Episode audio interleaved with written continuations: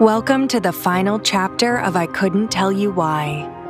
For this final episode, take the wheel. That's right, head to a car. And buckle up. You what? You don't have to say it back.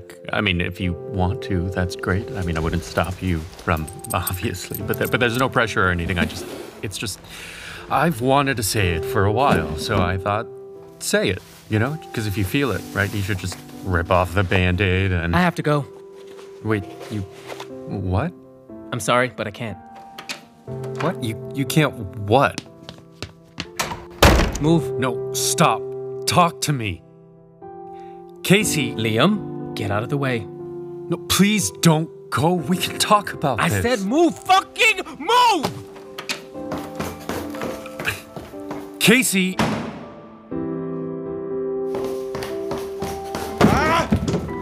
Shh. Casey, stop.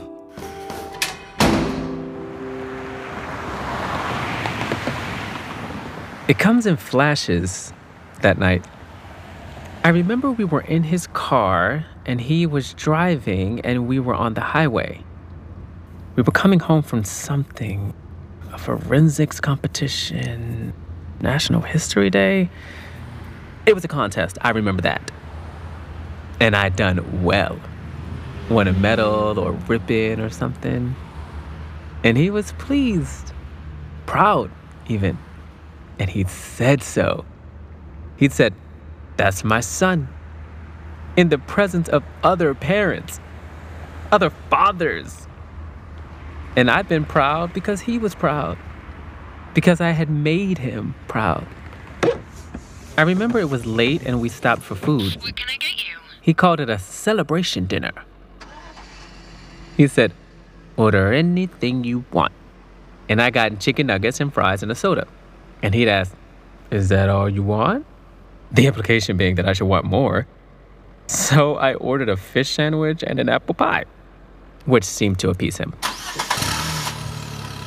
And then we were back on the highway, the radio tuned to an oldie station. We ate in time to the beat of the good old days, as my dad called it. The days of his youth when things were simpler. When women were women and men were men and we didn't have all this shit in between. I don't remember how it happened exactly. Maybe the woman at the restaurant hadn't quite secured the lid of my Coke, or I misjudged the edge of the cup holder. Whatever the cause, I spilled all of it right into my father's lap. And he shouts expletive after expletive and jerks the car toward the shoulder. And I'm on the verge of tears and apologizing, partially out of fear of what might happen next, and partially out of disappointment that I ruined what had essentially been a good moment between us. And then he's like, What the fuck are you doing? And then, Get out of the fucking car. And I unbuckle my seatbelt and open the door and I climb out, my feet crunching on the gravel. And he's pulled a roll of paper towels from the trunk and he's like, Well, clean it up. And it's dark and cold, but I say, Yes, sir.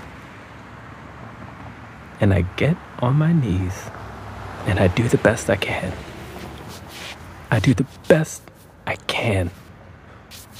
And the whole time, he's like, I can't fucking believe it. Every fucking time. What did I do to deserve you?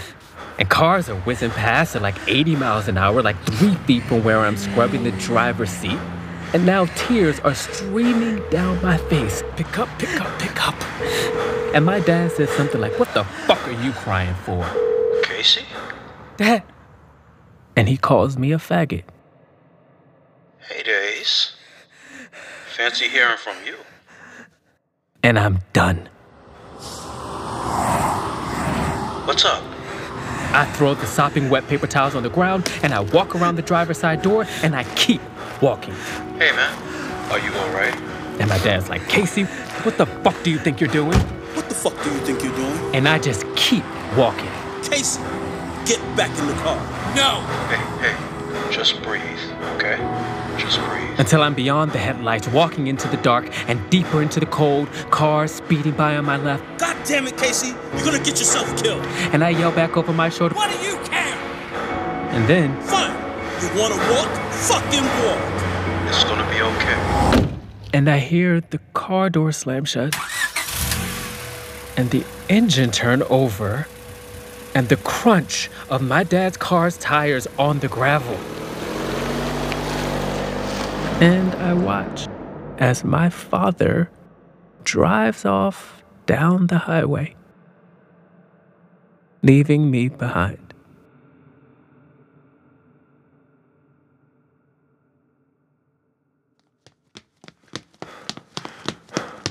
It all happened so fast.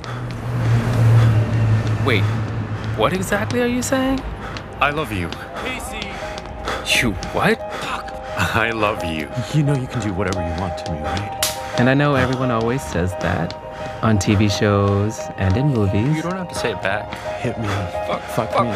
Fuck, fuck, fuck.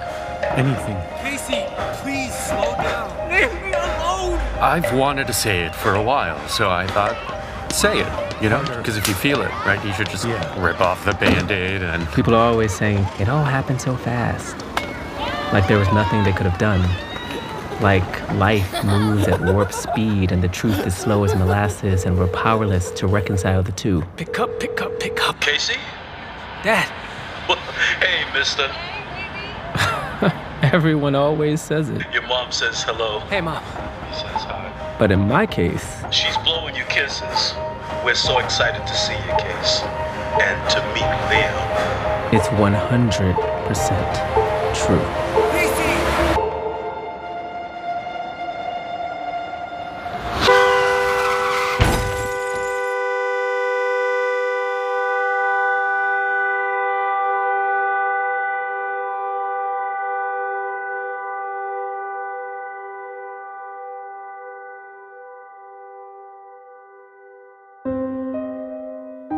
Watch where you're going, listeners.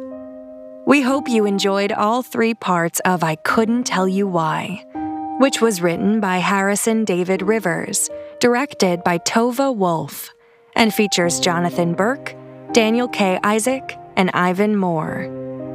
This mini-series was sound designed by Drew Sensue Weinstein, with original composition by Noah Therrien, and produced by Refracted Theater Company. Stay tuned for upcoming episodes of The Swell. In the meantime, make sure to follow us on social media at Refracted Co. Can't wait to take you on another ride soon.